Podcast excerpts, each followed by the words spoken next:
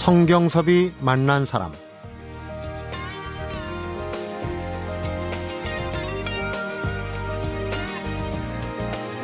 평창읍 내에서 평창강 지류를 따라 동쪽으로 5km쯤 가다 보면 굽잇길을 끼고 나타나는 초현대식처럼 보이는 건물이 있다. 강원도 평창군 202 333번지 1999년 폐교된 평창초등학교 노산분교를 개조한 문화센터로 평창의 자랑인 감자꽃 스튜디오다. 성경섭이 만난 사람, 오늘은 문화기획자 이선철 감자꽃 스튜디오 대표를 만나봅니다.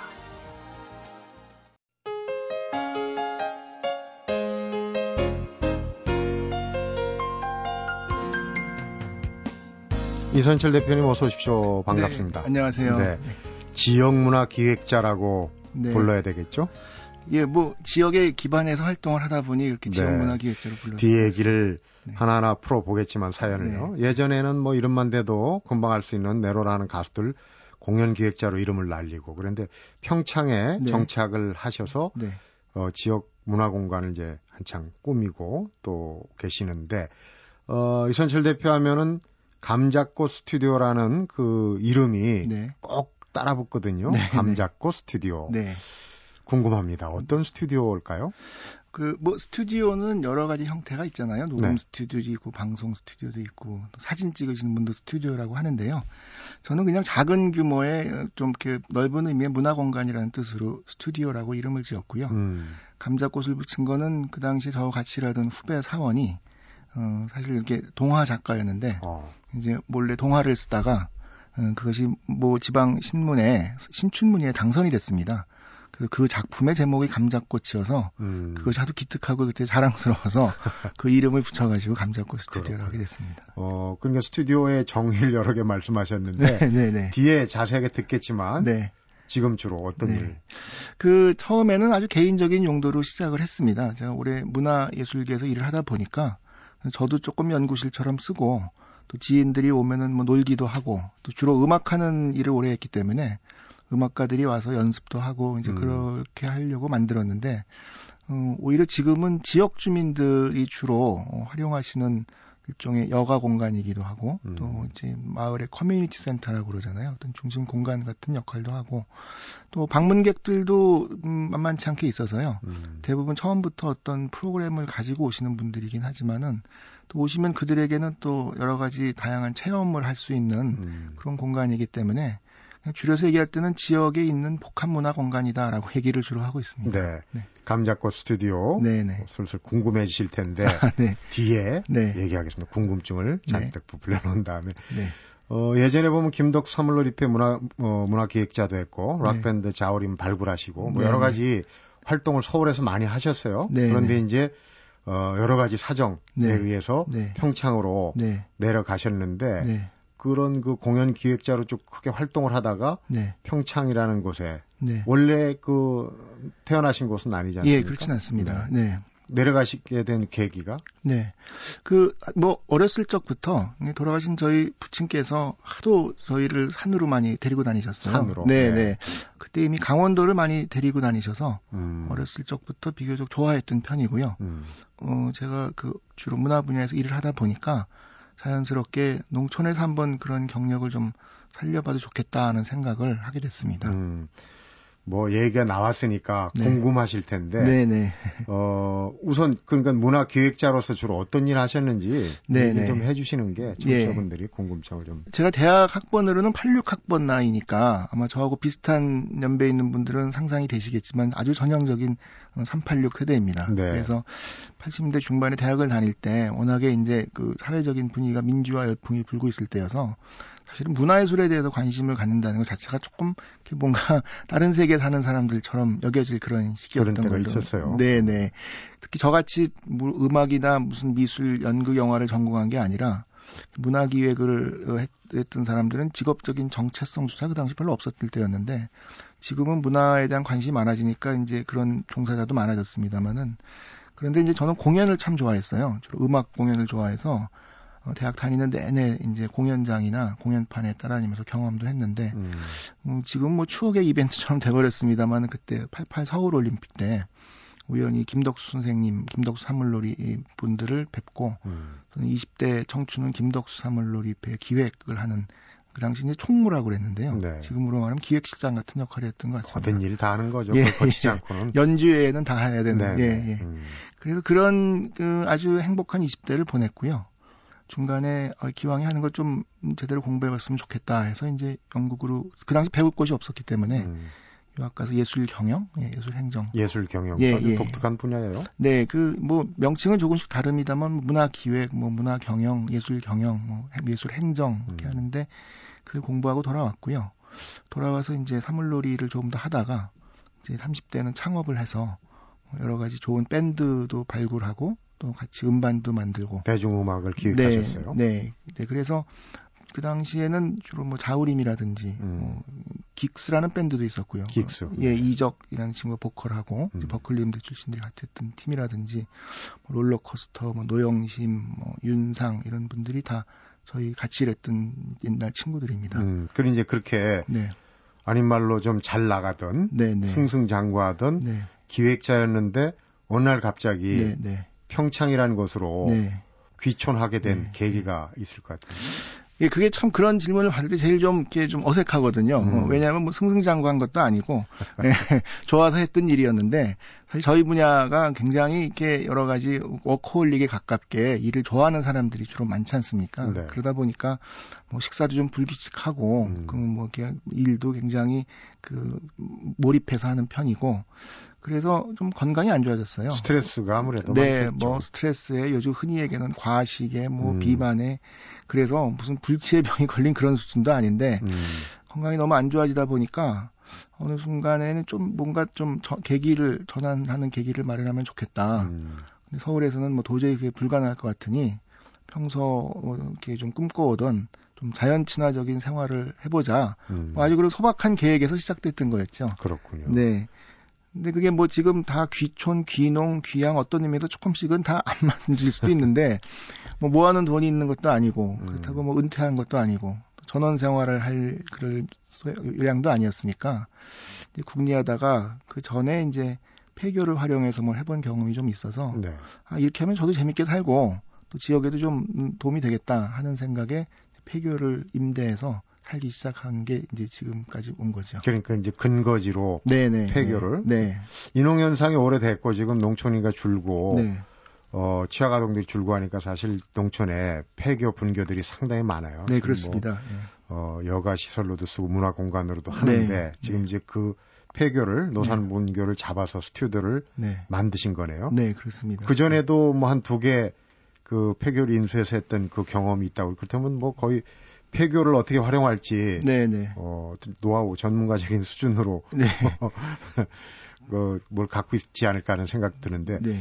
네. 그 주민등록도 다 옮기시고 예, 바로 다음 날 옮겼죠. 내려가신 지 그럼 얼마나 되신가요? 그게 금년이 참 재밌는 게 딱 10년 됐습니다. 10년. 네, 제 기억으로 2002년 5월에 주소를 옮겼으니까 금년 이제 봄 되면은 10년이 되는데 많은 친구들이 주위에서 워낙에 서울에서 그렇게 역동적으로 뭐 사업도 하고 활동이 있었으니까 뭐한 6개월 버티겠냐. 처음엔 음. 좀 재미있어서 그럴지 모르겠는데. 지치면 올라오겠지. 네네. 그런데 그게 벌써 10년이 되니까 저도 30대 중반에 들어가서 이제 40대 중반이 된 셈입니다. 음. 네. 그러면은 어떤 기획자에서 어, 지역 문화, 특히 네. 지역 문화 공간을 네. 만드는 그런 네. 일을 하시고 지금 그러니까 감자꽃 스튜디오 말고도 네.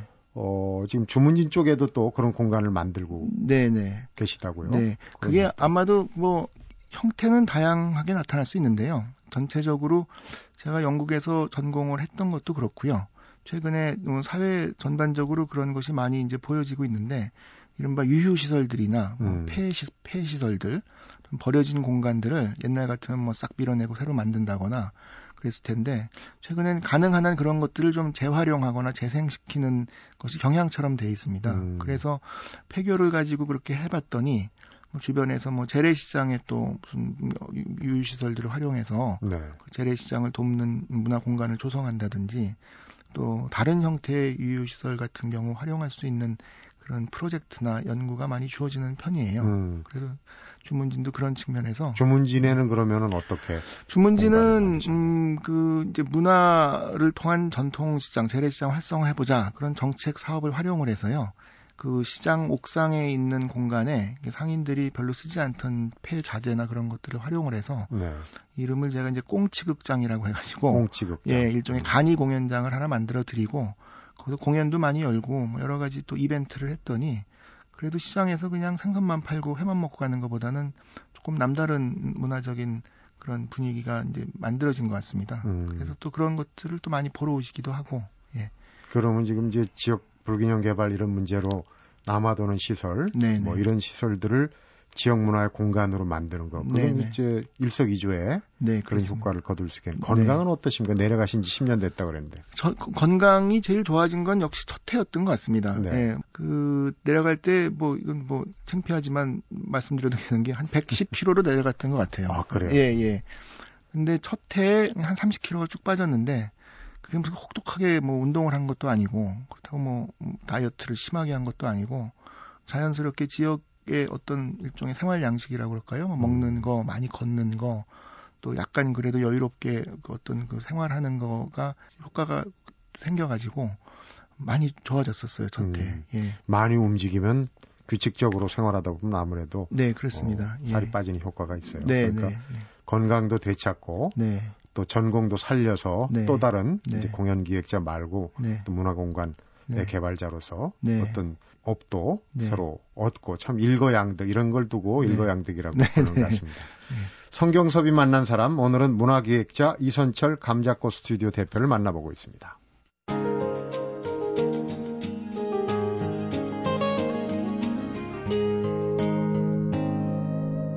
성경섭이 만난 사람. 우리 이선철 대표님은 어, 작고하신 아버님이 네. 그 업계에서는 꽤나 유명하신 분이에요. 네, 뭐, 그, 열심히 하셨던 것 같아요. 음. 그래서 좀, 업계에서는, 그 분야에서는 좀 많이 인심도 얻으신 것 같고. 제 책, 네, 네. 책 만드는. 예, 아주 뭐, 이렇게 출판 업계 전체로 봤을 때는, 음. 제일 아래 단계에 있는 이제 공정이라고 볼 수 있는데요. 네. 책 만드는 일을 좋아하셔서 평생 제 책사를 운영하시다가 음. 이제 3, 3년 전에 갑자기 돌아가셨는데 음. 어, 출판계 많은 지인들도 그렇고 어, 많은 분들이 좀 아쉬워하셨습니다. 음. 그럼 이제 지금 갖고 있는 이 문화적인 성향을 네, 네. 아버지한테 물려받은 네. 부분이 크다고 하는 얘기를 들었는데 네네. 네. 학창 시절에 아버님이 직접 선곡하신 클래식을 네. 들으면서 네. 새벽잠을 깼다. 네. 예. 어, 저는 참 그게 절대적이었던 것 같습니다. 그 저희 부모님이 다 고향이 이제 이북이셔서 음. 어, 아버지도 신의주가 고향이시고 어머니도 평양의 고향이신데 굉장히 근면하시고 실용적이시고 또 한편 보수적이시긴 하면서 문화나 자연에 대한 그 아주 그 사랑이 크셨던 걸로 기억을 합니다. 네. 그래서 한편으로는 산에도 많이 데리고 다니셨지만 아버지 본인께서도 굉장한 클래식 음악 애호가셔서 음. 틈틈이 저희 저 두, 저희 형제가 둘인데요.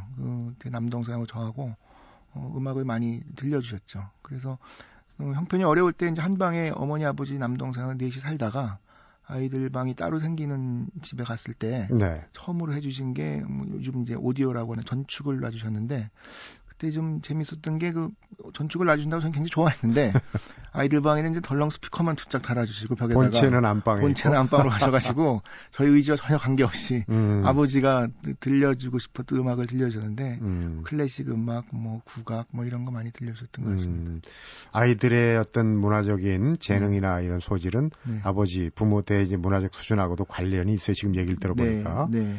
그래서 그런지 하여튼 뭐 연주자의 꿈, 네. 뭐 이런 어, 음악에 네. 그런 꿈을 가지셨던 적이 있으셨다고요? 네, 실제로 그렇습니다. 근데 저희 부모님께 감, 굉장히 감사한 것이 뭐 음악을 취미로 해도 좋고 뭐 음악을 직업으로 해도 좋다는 가능성을 다 보장해 주셨었거든요. 음. 그런데 지금 생각해 보면은 취미도 아니고 그렇다고 연주자도 아니지만 결국 음악 뭐 넓게 보면은 문화예술과 관련된 일을 하고 있는 걸 보면은 네. 그 부모, 부모 님의 그런 배려가 굉장히 큰 도움이 됐던 것 같습니다. 음, 원래는 이제 연주자도 되고 싶었고 네. 음악 자체로 네, 한번 네, 들어가 보고 싶었는데 네, 네. 내 일생의 전기 네. 그런 실제 연주나 뭐 음악가의 꿈에서 지금 또 사역과를 갔단 말이에요. 네, 그렇습니다. 예. 그 다음엔 또 이제 이, 네. 그 공연 예술, 예술 쪽 공부를 하시고 예, 그랬는데, 예.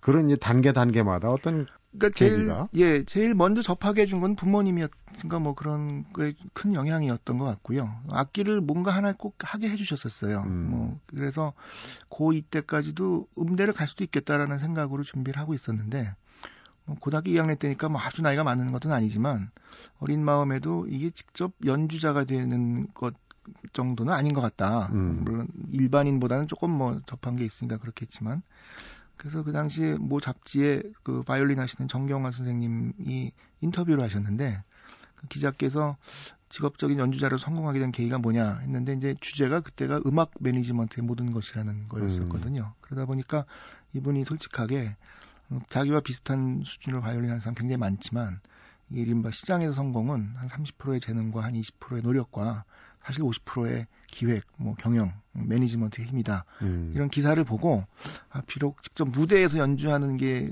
것은 아니지만 뒤에서 또 그런 걸 만드는 일도 굉장히 재미있다고 생각을 해서 고2, 고3 때 일반 학과로 진학을 하게 이제 결심을 하게 됐습니다. 음. 얘기를 듣다 보면 우리 이선철 대표는 기왕에 가진 기득권에 연연하지 않고 어떤 새로운 분야를 찾는데 네. 아주 그 능하신 것 같아요. 그런 방면 쪽으로 네. 좀 어, 생각이 트이신 것 같아요. 네, 좀 천성인 것 같습니다. 그런데 이제 또 한 가지 이건 좀뭐 약간 사적인 네. 부분이긴 하지만 어떨지 모르겠습니다만은 지금 이제 그 네. 동생이 아버지 네. 가업을 물려 받으셨다고 그러는데 네, 상속 포기를 하고 동생한테 다 밀어주기를 하셨다는 기사를 봤어요. 네. 인터뷰에서. 아, 예, 그는 그 인터뷰하신 기자분이 굉장히 그런 어, 우연히 그런 얘기가 나와서 어, 그게 좀 소개가 된 것 같은데요. 사실 저희 아, 아버지께서 워낙에 검소하시고 어, 오로지 일밖에 모르셨던 분이기 때문에 한 40년 가까이 이제 도심에서 아주 험한 곳에서 공장을 하시다가 음. 재개발에 잘 팔려서 저희 이제 아들들 생, 아 자식들 생각에는 그거 가지고 좀 어디 전원 생활 하시면서 노후를 편안하게, 노후를 편하게 보냈으면 음. 좋겠다 하는데 굳이 저 파주 쪽에 출판문화단지 출판문화단지 근처에요. 아. 자연이 좋은 공장을 하나 인수하셔서 그 공장을 잘 정비하시고 새 공장에서 첫 출근을 하신 날 아침에 돌아가셨어요. 예, 네, 뇌출혈로. 음. 참 인생 알 수 없다는 생각도 들고. 음. 근데 그때 결국은 아버지께서 남겨주신 게 무슨 뭐 현금을 많이 남겨주신 것도 아니고 결국 공장하고 평생 일궈오는 공장과 땅인데 저는 제 하고 싶은 거 한다고 이렇게 살았지만 제 남동생은 자기의 꿈도 포기하고 아버지를 도왔기 때문에 그건 당연히 동생이 물려받아서 하는 게 마땅하다라는 생각에 이제 소위 그런 거창한 영어를 쓰시지만 예, 네가 아버지 도왔으니 네가 물려받아 해라 이렇게 된 게 그것입니다. 지금 뭐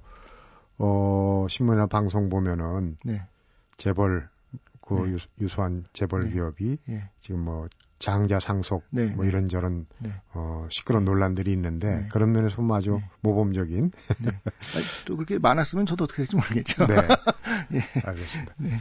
어, 잠시 후에 이제 감자꽃 스튜디오 때문에 모셨으니까 감자꽃 스튜디오에 또 재밌는 얘기가 많더라고요. 하나하나 좀 들어보도록 하겠습니다. 성경섭이 만난 사람 오늘은 자연을 사랑하고 문화를 기획하며 즐겁게 살아가는 감자꽃 스튜디오의 이선철 대표를 만나보고 있습니다.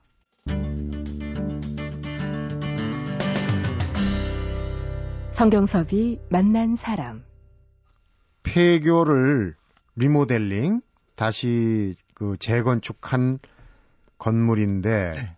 간단치 않더라고요. 이렇게 그냥 어, 폐교를 재건축했다, 리모델링 했다 하기에는 실제로 가서 보면 대단하다고 그래요? 네, 뭐, 왜 앞부분에서 보면은 그런데요. 네. 살짝 옆으로 돌아가 보면은 그 건물 그대로 원형을 살려놨습니다. 살리고. 네, 음. 뭐, 일반적인 그 당시 학교 건물이라는 게 뭐 건축적으로나 미학적으로 꼭 그렇게 뭐 대단한 건 아닌데, 그래도 그 당시 생각에 어쨌든 이 학교가 이 주민들의 모교이고, 음. 또 나름대로 또 지역사회에서 의미가 있다고 생각을 해서, 어, 건축가하고 같이 의논을 하던 중에 어쨌든 원형을 좀 살려보자. 근데 뭐 워낙에 낡고 오래됐기 때문에 그 그대로 수리해서 쓰는 것보다는 조금 건축적 철학을 담아보려고 음. 노력을 했습니다. 그러니까 그 감자꽃 스튜디오라고 한그 네. 그 건물의 네. 얼개 1층과 네. 2층 어떻게 구성이 되는지 네. 좀 그, 들여다보고 싶은데요. 네, 그거 그 건축 리모델링을 도와주신 분이 이종호 교수라는 지금 한국예술종합학 교수님이신데요. 음. 아주 평소에 존경하던 분이었고 참 과분할 정도로 많은 배려를 해주셨는데 어, 같이 고민을 하던 끝에 앞에는 이제 건축용으로 아트리움이라고 해서 일종의 온실을 하나 만들었다고 보시면 되고요. 네. 그 뒤로 가보게 되면은 이제 강원도의 산골 폐교들은 가끔 2층짜리가 있습니다. 이제 땅이 음. 좁다 보니까. 그래서 2층은 교실 두 개를 터서 워낙에 시골 분교가 따로 강당이 없고 교실 두 개를 주름 문을 열면은 강당이 되고 음. 평소에는 3, 4학년, 5, 6학년 수업도 하고 개폐식으로 해놓은 예, 거군요. 예, 개폐식으로요. 그러니까. 예. 그래서 거기를 저희는 이제 이공리 극장 그래가지고 음, 녹음 스튜디오이기도 하고 뭐 간이 공연도 하고 마을 음. 주민들 교육도 하고 뭐 회의도 하고 그런 공간이 강당이 제일 크고요.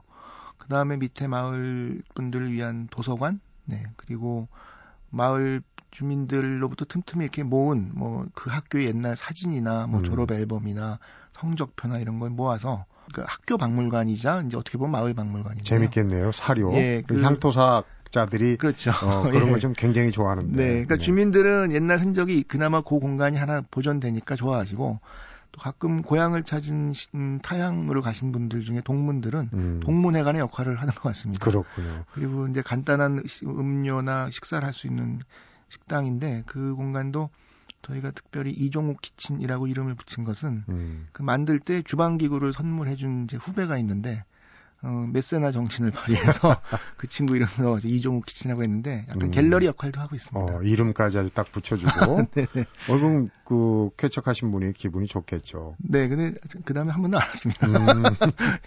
그렇게 이제 스튜디오를 네. 만들어 놓고 네. 만들어 놓고 거기서 이제 버리신 일이 뭡니까? 근데 처음에는 참 이게 그, 또그 그 역시도 좀 난감한 게 뭐 아주 뭐 그 전략적인 계획이 있었다거나 음. 처음부터 투자나 무슨 지원이 보장돼서 시작한 것이 아니었기 때문에요. 처음에 개인적으로 살다가 어떤 계기로 저희 지자체가 그또 인수하셔서 저한테 위탁 경영을 주시고 음. 약간의 예산을 마련해 주신 걸로 이제 리모델링을 하고 그 이후부터는 아주 철저하게 다 스스로 해결해야 됐었습니다. 네. 어, 때에 따라서는 뭐 정부 부처의 좋은 지원 사업 같은 것도 이렇게 응모를 해서 가져와 하기도 하고 그랬는데 제일 먼저 했던 건 제 기억으로는 지역의 초중고등학교 뭐 초중고등학교라고 그랬다 시골 읍내에 있는 거니까 네. 학교 하나씩 있는데 전교생들에게 이제 국악이나 음악을 좀 이렇게 체험하고 졸업할 수 있도록 음. 악기하고 뭐 예술 강사들하고 그런 걸 지원을 했는데 한 4, 5년 하다 보니 음, 그런 친구들이 이제 계속 커, 커서 대학도 가고 음. 주민이 되고 그런 것을 또 보게 됩니다. 그리고 나서는 틈틈이 이제 지역 주민들에게 하여튼 여러 가지 방법으로 꼭 무슨 음악가가 되거나 예술 전문가가 되려는 목적이 당연히 아니었기 때문에 네.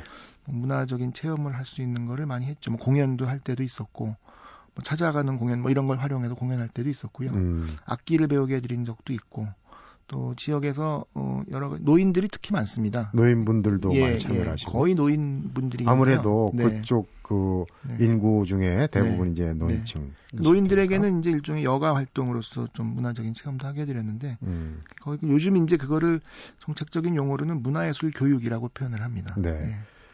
밴드가 10개가 넘는다면서요. 아, 네, 그렇게 됐네요. 예. 그러니까 어떻게 그렇게 많은 밴드를 저 계층별로, 네. 연령별로 다 다를 텐데 네. 10개나 된다면은 그게 참 어떻게 보면은 그 전에 하던 경력이라는 게 참 중요한 것 같습니다. 예. 그러니까 예전에 네. 정말 중앙 네. 무대에서 하던 네. 기획자니까. 네. 네. 네. 저는 그래도 제일 친숙한 게 음악이었고 또 그러다 보니 국악도 많이 가르쳐 줬지만 학생들에게 또 지역의 그 선생님들이나 교장 선생님들이 아주 의지가 훌륭하셔서 요즘 얘기하는 이제 그 당시 표현은 그룹 사운드, 뭐 이렇게 음. 락 밴드 동아리 이런 친구들을 어, 잘 배울 수 있게 배려를 해주셨어요. 그래서 저희가 아주 재밌게 했던 프로젝트가 그 당시 고등학교에 밴드가 하나 있었는데 밴드 이름이 좀 네, 밴드 대일밴드라고 하는 밴드가 있었습니다. 어떤 상표 이름이긴 하지만 네. 그 친구들이 약간은 처음에는 뭐 솔직히 이제 비행 청소년 교화 프로그램 같은 걸로 접근을 했는데 네. 그 출신들이 지금 아주 다들 훌륭하게 성장을 해서 전공으로 대학을 간 친구도 있고 일반 대학을 간 친구들도 있고 또 그냥 주민으로 남아서 또 훌륭하게 지역 주민으로 활동하는 친구도 있는데 그러한 것들이 조금 이게 생기니까 뭐 졸업생이 또 밴드 만들고 또 음. 동네 아저씨들도 만들고 공무원도 만들고 교사들 목사님 뭐 심지어 얼마 전에는 분녀회 밴드까지 모집했더니 네. 줌마 밴드라고 하는데 줌마 밴드. 네, 다섯 명 모집했는데 스물한 다섯 명이 신청을 하셔가지고 그나마 요즘 또 이렇게 방송에서 각종 음악 오디션 프로그램에 영향도 좀 있는 것 같은데요. 네. 직접 예, 즐겨보려는 것들이 시골에서도 굉장히 많이 좀 확산되고 있는 것 같습니다. 강원도 평창 산골을 그야말로 음악 도시로 네. 만들었네. 국내에서도 사실 네. 밴드를 통한 지역 사회 네. 통합 이런 건참 네. 어, 유익한 프로그램들이 많이 보이는데 네, 그런 밴드 또 이 지역 어떤 조직화 이런 걸 통해서 그 마을 축제도 아주 성공적으로 치러냈다고 그러시던데. 네. 축제는 좀 언제 좀 농촌에 있다 보니까요. 농촌에 마을 단위의 축제가 또 상당히 많은 것 같습니다. 근데 그 다들 이제 주민들이 열심히 하시는데 어떤 축제는 조금 아쉬운 게 너무 무슨 농산물 판촉 행사 같은 걸 축제라고 붙이는 경우도 보게 되고요. 네. 어떤 경우는 이제 소위 이제 뭐 나쁜 뜻을 하는 얘기는 아닙니다만 이제 연예인 초청 행사 위주로 어, 음. 이제 그래서 뭐 예산이 있으면은 턴키 이른바 이제 턴키로 음. 업체한테 맡기면 사회자서부터 가수들을 일습을 다 섭외해 와서 그러니까 장사 속이나 네, 그냥 네, 이름 네. 이름을 그냥 네. 어? 주민들 위안 잔치처럼 네. 예. 그런데 저희 그래도 저희 이장님들이 그 다섯 개 마을이 이렇게 모여 있는데요. 이장님들이 그런 오랫동안의 문화 체험 때문에 그런지 어, 처음으로 마을 축제를 한번 해보고 싶다. 저희 마을이 이제 산나물 특화 마을이다 보니까 네. 어, 산나물을 가지고 해봤자 뭐 산나물 음식 체험하는 것밖에 더 하겠느냐. 근데 마을에 이런 문화 공간이 있고 또 개인적으로는 축제를 전공을 또 하기도 해서 다른 동네 축제 이제 자문이나 평가 이런 거참 많이 다니는데 음. 마을 어르신들이 남의 동네 훈수 그만두고 우리 마을부터 축제를 만들어 보자. 그래서 외부의 지원 하나도 없이 주민들하고 저희하고 조금 종잣돈을 모아서 축제를 만들었는데 그게 작년 5월에 있었던 일입니다. 네. 음, 근데 아주 재밌었어요. 예. 첫 회입니까? 첫 회죠. 예, 올해도 예. 또 하시겠네요. 뭐 이제는 언제 하냐고 먼저 물어보시니까 음. 안 하면 안 되게 되어 있는데 그게 뭐 외부에서 봤을 때는 돈이 많이 들 것 같지만 또 주민들이 자발적으로 하시니까 그렇게 또 돈이 많이 드는 것도 아니고 음. 또 그것이 좋아 보여서 오시는 방문객들이 또 많았었고요.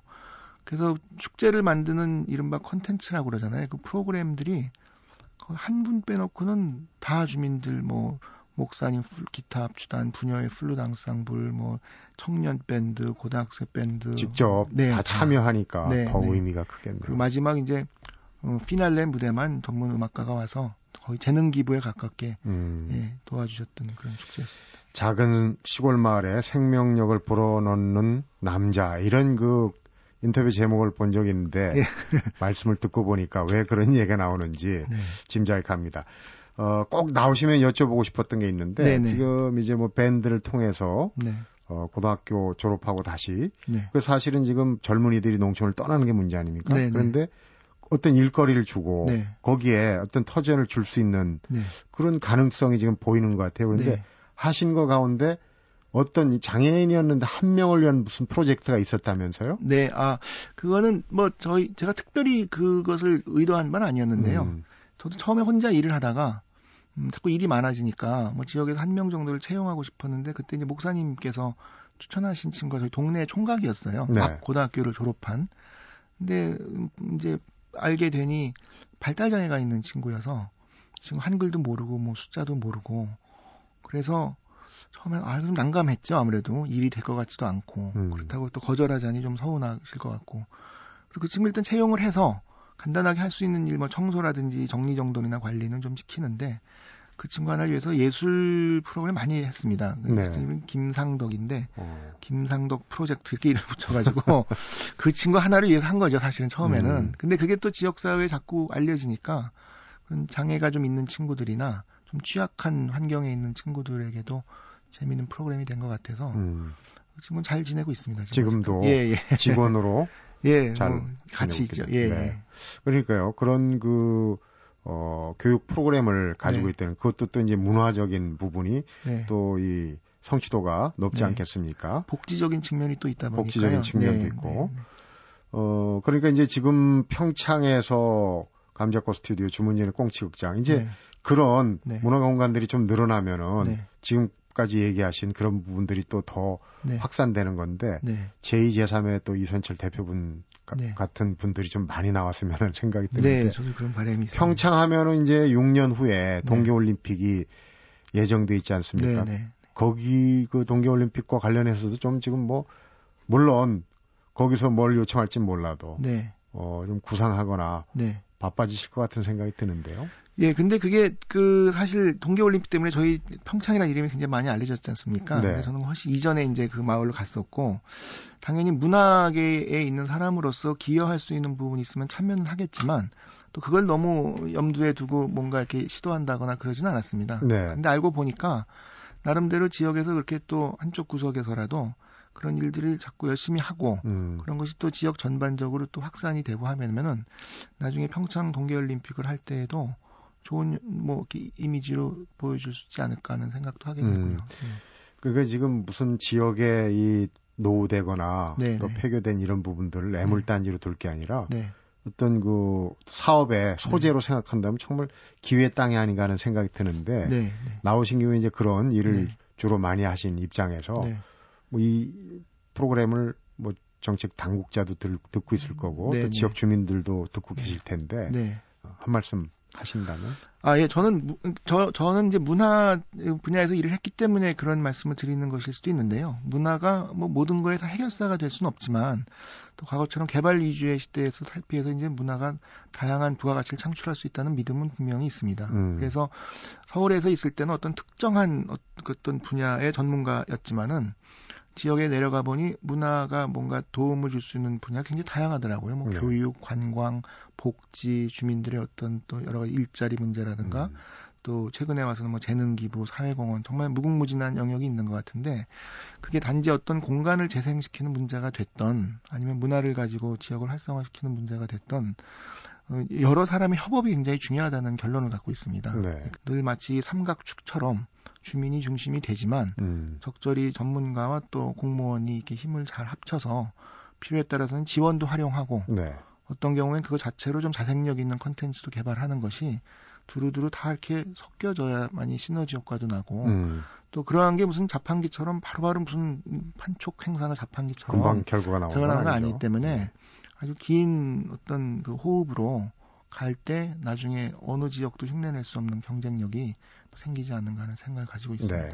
그러한 일들이 지금 강원도 평창 감자꽃 스튜디오를 어, 둘러싸고 네. 한창 무르익고 있다 이런 네. 생각이 듭니다. 어, 얘기를 듣고 보니까 피아니스트 노영심 씨가 이선철 대표를 두고 인생 자체가 기획인 사람이다 이렇게 얘기를 했다고 그러는데 네. 정말 적확한 표현이라는 생각이 듭니다. 어, 정말 동성거리도 넓으신 분이고 네. 방송을 위해서 또 앞서 하던 행사도 부랴부랴 마치고 오셨다고 그러는데 네. 귀한 시간 내주셔서 고맙습니다. 네, 고맙습니다. 성경섭이 만난 사람 오늘은 창조적인 자연주의자 또 자유주의적인 자연주의자를 자처하는 문화기획자죠. 감자꽃 스튜디오의 이선철 대표를 만나봤습니다. 무엇을 할 것인가 보다 어떻게 할 것인가가 더 중요하다는 생각을 오늘 만난 이선철 대표를 통해서 갖게 됩니다. 우리가 얻을 수 있는 가장 큰 성취욕은 아마도 꿈을 실현해가는 과정 그 자체가 아닐까 싶네요. 성경섭이 만난 사람 오늘은 여기서 인사드리겠습니다.